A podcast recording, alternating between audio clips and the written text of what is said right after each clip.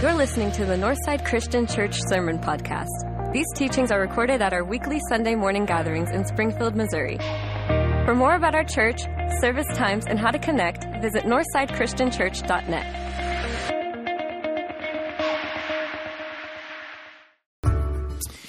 Well, last Sunday, Courtney Schweizer was baptized into Christ. If you were here at 1030 last week, you got to see it and experience a powerful moment uh, where Courtney, she's from Switzerland, had been here for five weeks with the Hampton family. And uh, her mom and Libby had been pen pals 30 years ago. And here she was visiting with the Hampton family. And she came and just experienced their love for her and a church family who loved her and cared for her. And she was going to women's Bible study and coming to church on Sundays and experiencing life groups and all kinds of things with that. It was just a, a powerful moment. And if you were not here, I want you to see it. And I'm going to pick up on the baptism where Tim is talking. And I just want you to give your attention to the screen. And we're going to watch this baptism from last Sunday. What a blessing to be part of this journey this morning. Uh, it, it's just been incredible. And uh, as I uh, look at Jeremiah at 1, he talks about how he knew us before we were formed in our mother's womb. And I truly believe that he had a plan for Courtney 30 years ago when her mother came and stayed the summer with us.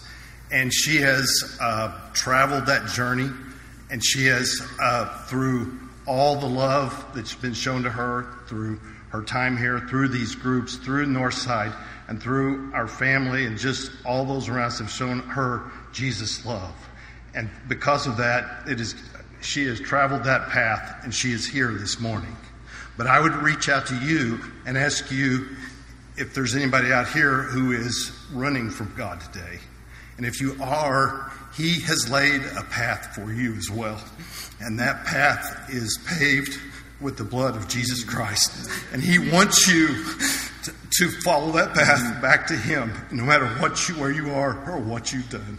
And that path has uh, guardrails of love and faith, of love and mercy and grace. And He wants you so bad.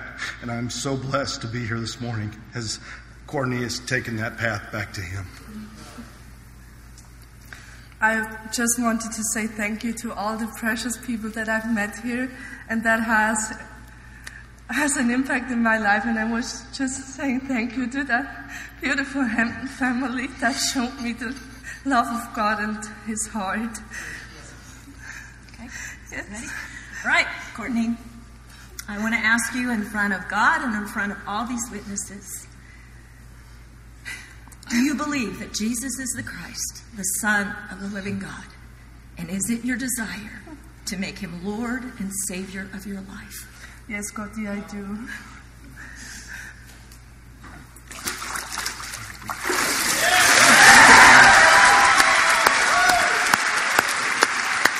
God. Wow. Praise God. I just, I wanted to share that with you because of, of the impact that love has on someone's life and on their heart. And, you know, the very next Monday, Courtney was on a flight across the Atlantic to go home. And sitting next to her is a woman from Romania who was going back for her father's funeral and to settle the estate and everything that comes with it. And she was struggling. She was struggling emotionally and a little bit distraught and talking. And Courtney shared with Tim and Libby that she felt the Holy Spirit prompting her to pray for this woman. But Courtney didn't do it immediately. I mean, she'd never done that before. Um, and so they continued on the flight for a little bit, but this woman circled back around talking about the death and what she was going through. And Courtney just said that she was surprised, I, I guess somewhat impressed with uh, just how loud the Holy Spirit's voice was in challenging her to step out and do something she had never done before. And she just turned to that woman and said, Can I pray for you? Can I pray for you right now? And the woman said, Yes. And Courtney prayed for her. And the rest of that flight, she was thanking Courtney for praying for her and what that meant for her in that minute, in that moment. And how exciting to see a young disciple who on Sunday morning was surrendering her life to Jesus and on Monday is on a plane and already feeling the promptings of the Holy Spirit. And that young disciple chose in that moment to speak to God about a stranger she did not know and to begin to talk to God on behalf of this woman and to intercede and to pray to God in the power of Jesus. And what a, a powerful example of what it looks like for a disciple to become a disciple who begins to make disciples. And I was just encouraged by that. Encouraged from the Hampton family and from those of you in the faith family who were able to speak words of grace and love and mercy to Courtney over those five weeks that she was here. I was encouraged to see your faith so visible for her that she would say to Alan Tiger out here at Decision Point, I want to live like you live. I want to live like you live. I, I, want what you have. It, because words are powerful.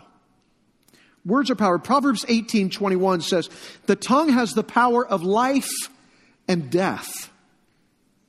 The tongue has the power of life and of death.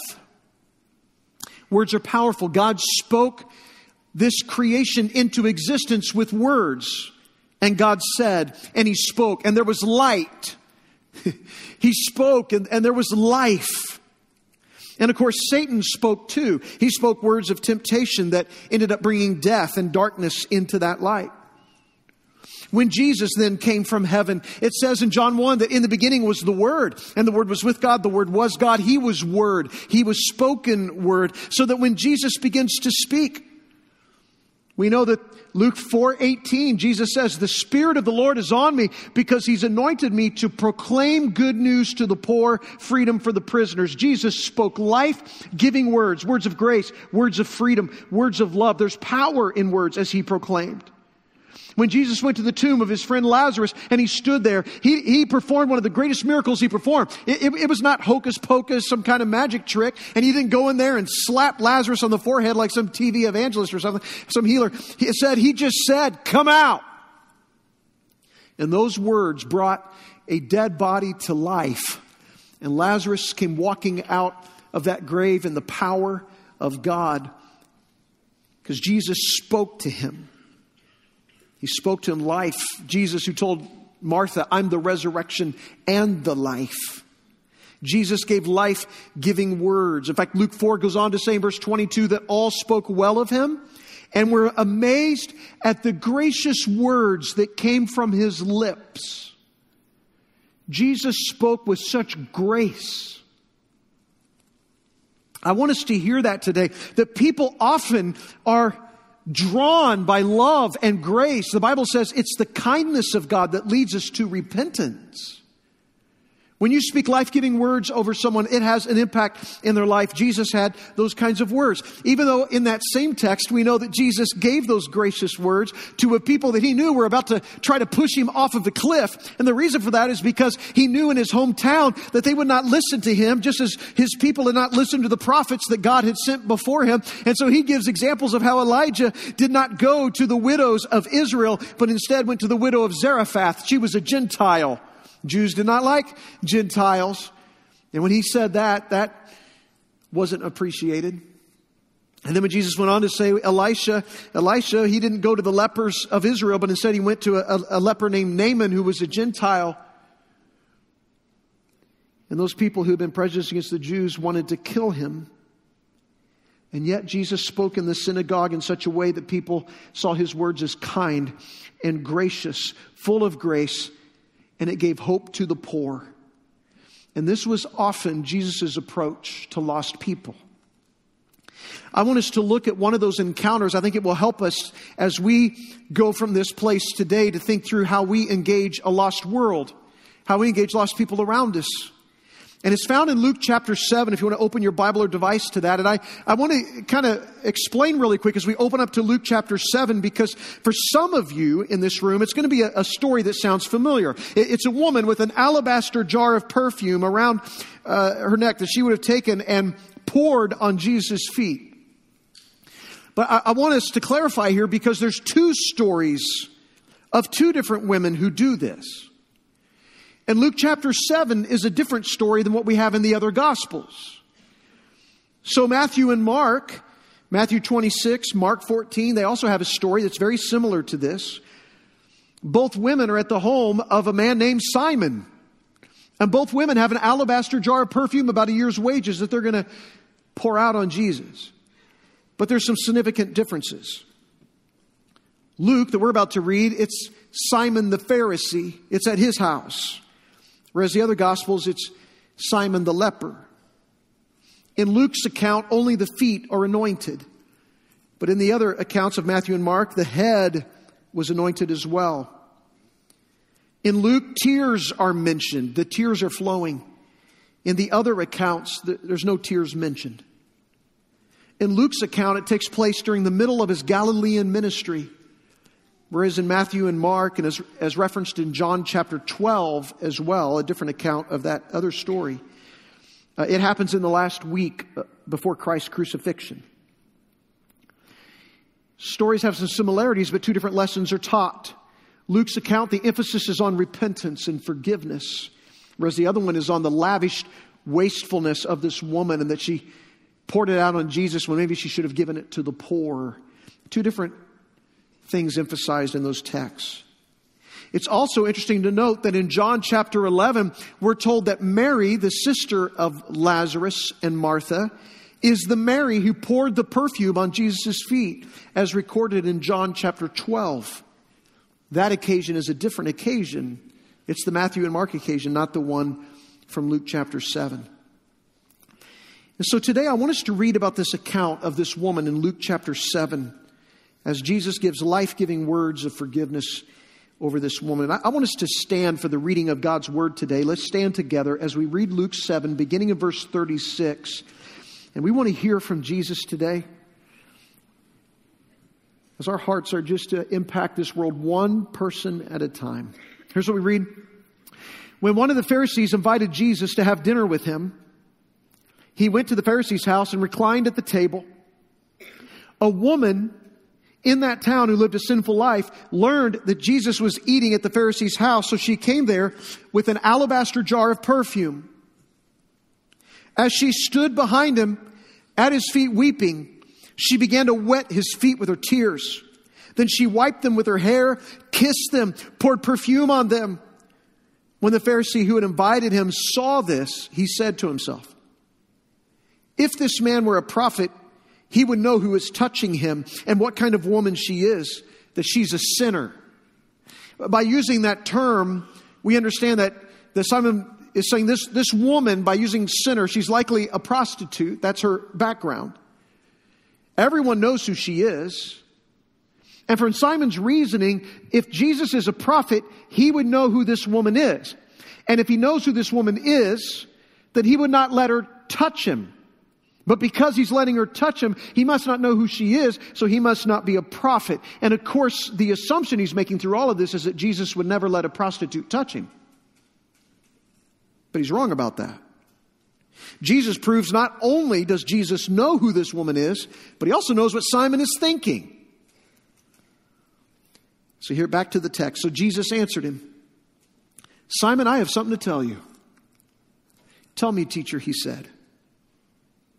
Two people owed money to a certain moneylender. One owed him 500 denarii and the other 50. One owed him two years' wages, the other one and a half months. Neither of them had the money to pay him back, so he forgave the debts of both. Now, which of them will love him more? Simon replied, I, I suppose the one who had a bigger debt forgiven. You've judged correctly, Jesus said. Then he turned toward the woman. So I want you to picture this. Jesus is turning towards the woman, looking towards the woman as he's talking to Simon. And he said to Simon, Do you see this woman? I came into your house. You did not give me any water for my feet. It was customary to wash the feet of your guests who came in for a dinner party. The, the table's just inches off the ground. They're reclining on their left elbow on a pillow at the table with their feet out behind them. And you typically would do that to show honor. Simon doesn't do that for Jesus.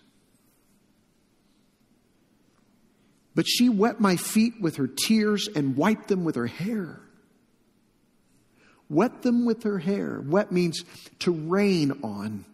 The tears are streaming down her face. You did not give me a kiss. A kiss on a cheek was customary, common expression of friendship. Simon didn't kiss Jesus. We're starting to get maybe Simon's impression of Jesus. But this woman, from the time I entered, has not stopped kissing my feet. You, you did not put oil on my head. That would have been a sign of honor, especially for a rabbi teacher. But Simon didn't do that. But she has poured perfume on my feet. Therefore, I tell you, her many sins have been forgiven as her great love has shown. But whoever has been forgiven little loves little. Then Jesus said to her, Your sins are forgiven. The other guests began to say among themselves, Who is this? Who even forgives sins. Jesus said to the woman, Your faith has saved you. Go in peace. You may be seated as we talk about this because Jesus gives some life giving words to this woman words of forgiveness and of love and of grace she is full of gratitude. Jesus is letting Simon know the reason she's doing this is because of her love for me. But, but not just that, it is gratitude for the amount of forgiveness and grace that she's been given. Obviously, something has already even transpired for this woman. We don't know the whole story. We're going to get into some of this here in just a moment. But she is getting life giving words from Jesus of grace and love and gratitude. And I'm just telling you, when you look around our world, oftentimes what our world sees is like what Arron Chambers talks about in his book, Eat, he eats with, eats with sinners, where he, he talks about these street preachers. He's been watching them on YouTube, and they're out there in Las Vegas, the city of sin, right? Where sinners would be, where sinners would go and they're just screaming and yelling and shouting and pointing at people and telling them how sinful they are and how bad they are. They don't even know them whatsoever. Pointing at a group of guys and telling them you're in serious trouble, you're a bad person. Looked at a crowd of people and said the trailer park is empty tonight. As you're all here, he's yelling at them. And he goes on to say this, you're the reason why God created the lake of fire. That's what he's saying to people. You're the reason God created the lake of fire. And you're going, really? I thought Jesus said God created hell for the devil and his angels. I thought 2 Peter 3 9 says God desires that no one would perish, but that all would come to repentance. And so you're just kind of left wondering apparently, it wasn't words that we see in the Las Vegas street preacher that was bringing this woman to show her love for Jesus in this moment and appreciation. What words would have he said? What would he have done that, that would have been so significant for her and reached her heart? What would it look like? And we don't know for sure. But chronologically, I think it sometimes helps when we look at the Gospels chronologically and you realize right before this account in Luke, Matthew chapter 11 is telling us what happened earlier that day. And earlier that day, Jesus is speaking, yes, he's talking about repentance. That if you don't repent, especially those of you who have more knowledge and more opportunity to know Jesus now than the people of the Old Testament, Jesus is, is saying to them, you need to repent. But then he goes on to say this, come to me. All of you who are weary and burdened, and I will give you rest. Take my yoke upon you and learn from me, for I'm gentle and humble in heart, and you will find rest for your souls. For my yoke is easy, my burden is light. It is very likely that this woman is listening to Jesus' words that day. And can you imagine how that must have sounded to her? Someone who was weary, someone who was broken, someone who was being condemned, someone who's being shamed all the time. And it wasn't the words of condemnation that turned her over. It, it wasn't those words of shame that made her want to turn her life around. It wasn't people pointing out her sins that would lead her out of them or free her from them. No, it was these words of Jesus that would do that. And these words were words of love and grace and hope for her condition. That's what these words were. Come to me and find rest for your souls. And oh, how she needed it. And I don't know how she had gotten to where she is. I just know little girls don't dream someday that they're going to be a prostitute. That's what they're going to do. In fact, most women in the sex industry are there t- today because they were abused as children. I mean, no little girl is dreaming of that. No one grows up wanting to be ashamed of their sin. They just end up there. And this woman was there. She was stuck in her sin. The only word she was ever getting was condemnation. That was the only thing that people were thinking of her. And so she is there having experienced somehow the grace of Jesus, and with great gratitude, she's pouring out her tears, coming humbly to Jesus with confession, bowing before him, washing his feet, responding to him in faith, to where Jesus would say, Your faith has saved you. Your trust in me, it saved you. And Jesus tells her, Go in peace. Something she hasn't had in a long time, maybe ever. And she leaves that day in peace, saved, forgiven. She will still have to overcome temptation. She'll still have to deal with the social stigma. She is still going to have to deal with the poverty that she's going to face without this occupation. There's much to overcome, yet she has the peace of Jesus with her and in her. And she's at peace with him because he forgave her of her sins. This is the outcome. And Simon, the Pharisee, he thinks Jesus is being contaminated by her. He thinks that in this moment, now that Jesus reveals, in fact, he knows who she is and even knows what Simon's thinking, Simon's thinking that Jesus is approving of her. Well, Jesus wasn't condoning her actions, he was just loving her. Jesus was more tolerant of lost people than most of us will ever be because he loved lost people more than most of us ever will. Jesus was not tolerant of sin in his church, but he was grace filled, tolerant of people who are not yet in the kingdom. And I think we would do well if we want to, like Jesus, change this world one person at a time. It's how Jesus did it. It'd be well if we could just follow his example and we could interact and speak with people the way Jesus did. I think we should follow that and be let him model that. Because your words have the power of life and death. And I think if we're going to follow this, the example of Jesus, we could start with this. Let's speak life giving words to people. Speak life giving words. You've had people speak life giving words into you even in moments when you know you didn't deserve it. And they helped you to believe in God and in yourself or in the possibility of change. Those words built you up and created a positive something in your life that you appreciate to this very day. Those kinds of words spoken to you were powerful to you. But you've also had words spoken to you that didn't feel like life, they were death. And to this very day, they still sting and hurt your heart. No one will ever want to be with you. You're damaged goods. You're irresponsible. You're just not smart enough. I wish you were never born. I'm just not attracted to you anymore. You lost the game for us tonight. Why can't you be more like this or that? You ruined my life. You ruined her life. Life and death is in the tongue. And you've had experiences where words hurt so deeply that you felt like you were in physical pain from those words. And sometimes you are.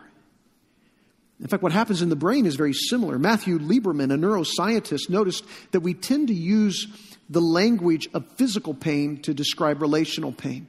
So we'll say something like, Man, she broke my heart, or he hurt my feelings. Or when they said that, it was a punch in the gut. And we will describe relational pain emotional pain like it's physical pain. He actually decided to study the difference in the brain between physical pain and relational emotional pain. He wanted to see what, what's the difference in that.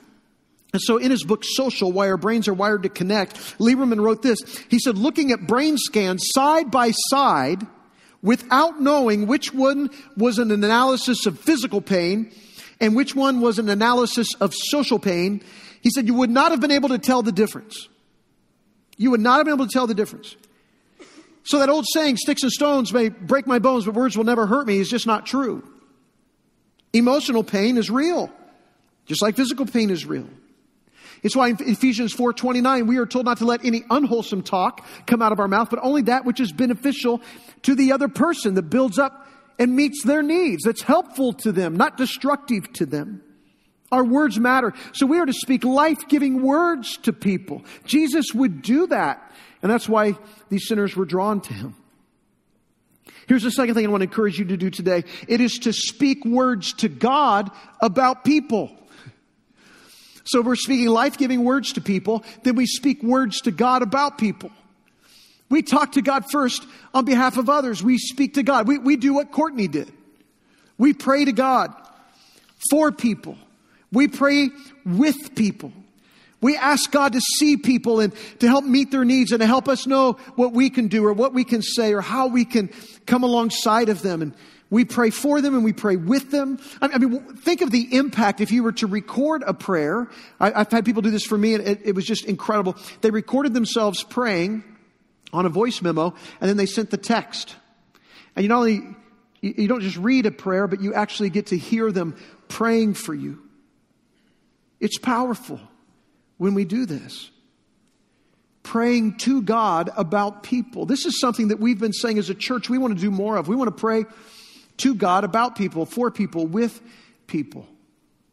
In fact, back on January 15th, some of you were probably here when we did our Prayer Global experience, where everybody downloaded the Prayer Global app, and some of you got on your devices and you just went to the website prayer.global. And we prayed for all how the world had been broken down into 4,770 states and we all started praying through the content that was there. We prayed, we made it a complete lap, actually one and a half times around the world of prayer, praying for every state of the world. And you were a part of that. It was powerful. I got an email a couple weeks after the, that, and Kelsey emailed me and just said, Hey, this afternoon while my daughter Journey, who's three years old, was playing, I sat down, opened up the app, and I began to pray. Shortly after, Journey came in and asked what I was doing. I explained it the best I could in words I thought maybe she could understand, but I didn't really think she would. But she asked, I asked if she wanted to pray with me, and she said yes. We walked through the app and we prayed for probably 10 states uh, around our world. I'm sure you can imagine how big of a deal this is for a three year old's attention span. She cheered for the fireworks after we finished praying for a state. She asked lots of questions about the inspirational picture that would come up, and we'd pray for that picture taken from that area. Or we, when it pointed out the diagrams showing the percentages of believers and non believers, when we got done, we pointed to the map, and all the green places were the places we had prayed for, and all the red places were the places that, had, had, that needed prayed for. And she goes, It was an inspiring experience for me. She says, I, I, feel I struggled to pray, especially with my kids, but this app broke down that barrier, encouraged prayer in my house today. Thank you for introducing us to it. And then after that, which I thought was amazing enough, she sent me a video of her talking, of her daughter, Journey, uh, talking about her experience with this. So give your attention to the screen and just enjoy. Um, Can you tell me about it? Um, um, um. What did we um, just do?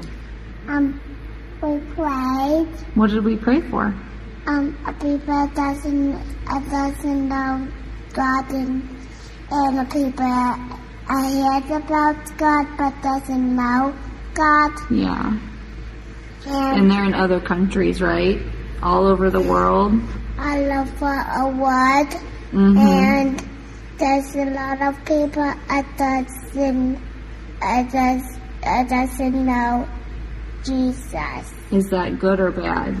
Bad. It's sad, isn't it? Yeah. So we prayed for them that they'd know Him. Yeah. And that they'd open their Bibles and that they'd get Bibles so they can read about Jesus mm-hmm, like we mm-hmm, do. Mm-hmm. Mm-hmm. Yeah. What did you think? Did you like that? Did you like to do that? Yeah. You liked it. What is your favorite part? Um, I don't know. A firework. You like the fireworks? Yeah. Yeah. It's really cool, huh? We Mommy. got to pray and then we saw fireworks. Mommy, Yeah. I think if we a, a firework pot, a pot, a guys that look like my kind of fireworks. I want those kind of. Yeah.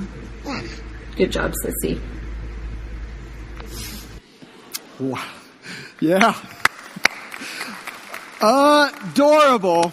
Praise God for that. But yeah, I just loved that. The, the heart of a child praying to God about people. Praying to God about strangers you don't even know. Praying to God about people who are far away from God or who need a relationship with the Lord. And here she is praying for people that she doesn't know, but talking to God about it. Jesus would pray to start his day. He would speak to God, with us, spend time with the Father, his heavenly Father, the Father God, as the Son God was carrying out his ministry here on earth. We need to do the same thing. Be a good way to start your day. Talk to God about people. And when you speak, speak life giving words to people. You know, one of the things that we as a church, we just had a heightened sense of prayer and our dependence on the Lord and our need for that for people to come to Jesus. And you've been sensing that in all these different ways. we're doing. In fact, one of the ways I'm, I'm super excited about is in the coming weeks, you're going to start seeing a prayer team around here where every Sunday morning they're just praying for people. They're going to be available to pray with you, to pray with people, and may even ask, you know, just what can we pray for? And they're just going to be praying throughout the morning. And then during our decision point time, there's going to be around the room just available to pray with people. Sometimes you just want to go up to someone and just let them pray for you or pray with you or over you for something, whatever's on your heart. And we want to do more of that because this is, this is what it looks like as we speak to God, the, the power of these words. And so we speak to God about people. And then I want to encourage you to do this. I want to encourage you to speak God's word out loud before you speak out loud to people. As you start your day, speak God's word out loud before you speak out loud to people. Your heart needs to be right. Your mind needs to be right. You need to be thinking right. You need to be saying things that actually align with the will and heart of the Lord. We need to speak God's word out loud before we speak out loud to people. Otherwise, our thinking is not right. Jesus was shaped by the word of God. He was the word, he proclaimed the word. Speak God's word out loud. Because in doing so, you will have God's word in your heart. And out of the overflow of the heart, the mouth speaks, and we need to speak his word. Jesus said, We will give an account one day for every word that comes out of our mouth. We'll give an account to God for every word. And so at the end of the day, maybe we should do a post day analysis of our words. As we put our head on our pillow to think through the words throughout the day. And were those God honoring? Were those life giving? What were those words like? And maybe one thing that might help your post analysis at the end of the day go better is if you do a, a pre day a pre day reading of God's Word and speak it out loud. Your post day analysis might go a lot better if you actually spend time in His Word, letting it speak to you to get your mind right, your heart right. If you're going to evaluate and confess at the end of the day, how about we speak God's Word out loud at the beginning of the day? And so a pre day reading of God's Word and getting things right. Otherwise, our thinking is just wrong. And that's what we see in this text in Luke 7. Simon the, the Pharisee, his thinking was wrong. His thinking about Jesus was wrong. His thinking about this woman was wrong. He should have known better. But the text says Simon said to himself. Sometimes you don't say it out loud. You're speaking to yourself. You're speaking to your own mind and to your own heart. And sometimes the things that you're saying to yourself, they're not God honoring. They are lies that come from the enemy. Sometimes what you're saying to yourself is because you're not letting the life giving words of Jesus speak over you. Our words carry real power when we say them to ourselves and to our hearts. And his words from Simon, those words had the tone of condemnation, rejection, shame, unloving to this woman, even unloving to Jesus. Of course, he didn't realize he was guilty because he hadn't done any post day analysis of his words or his thoughts or his actions. Both Simon and this woman are in need of forgiveness, but only one is mourning over her sin. Only one is coming humbly to Jesus and bowing down and letting the tears flow because of her own brokenness and her own sin. Only one was confessing and coming humbly before God. And your posture when you come before the Lord means everything. Whether you find forgiveness or whether you get rebuked. That woman found peace that day. Her faith saved her that day. She found the life giving words of Jesus and forgiveness that day. But Simon, he was rebuked. And sometimes when we come to a story like this, and I say, Who would you rather be? A religious leader of prominence hosting a party at your house like Simon? Or the prostitute, the sinful woman? And I think the first part of us is like, Well, I'd rather be like a religious leader and be well respected and be in my home. And Jesus saying, I wish your heart was a lot more like hers. You probably should rather be like her, who comes humbly and broken before the Lord, confessing her sins and finding forgiveness and healing. Because Jesus didn't just want to encounter her at a banquet with a Pharisee, he wanted her to be at the dinner banquet in his coming kingdom for all of eternity. If you would come to Jesus humbly, confessing your sins, this will change everything. 1 John 1 9 through 2 2 says, If we confess our sins, he is faithful and just and will forgive us our sins. Do you believe that? And purify us from all unrighteousness. If we claim we've not sinned, we make him out to be a liar, and his word is not in us because we're listening to a different word. My dear children, I write this to you so that you will not sin. But if anybody does sin, we have an advocate with the Father, Jesus Christ, the righteous one. He's the atoning sacrifice for our sins, and not only ours, but also the sins for the whole world. If you would come humbly before Jesus, He is waiting with arms open wide to forgive you and to heal you and to forgive you and to send you away in peace. If you would come humbly acknowledging your sin and confessing it to Him, the blood of Jesus, the atoning sacrifice, will purify you from all unrighteousness. He's waiting for a humble heart to come. And if you would come with, with those words of confession, Jesus will bring life-giving words over you and He will heal you and He will purify you and He will save you and He will forgive you. I want us to reflect on that for a few moments. The importance of the posture of confession and repentance, especially as you reflect on the cross of Jesus. Thanks for joining us this morning, Northside. Before you go, make sure you check in and let us know you were here. Text the word check to 417 233 1200. If you want to respond to today's service, you can do that online through Decision Point. If you want to know more about baptism or becoming a member, you can request more info at northsidechristianchurch.net slash decision. This is also the place to find out about our life groups, find out what sort of service opportunities there are, or if you just need to get in touch with a minister. And if you're online, you probably use social media too. Make sure you're following along with Northside on our Facebook page, Instagram account, YouTube channel, or Twitter. We are glad that you chose to join us this morning. As we head out for the week, let's make sure we take the love of God with us. Take good care of each other, Northside.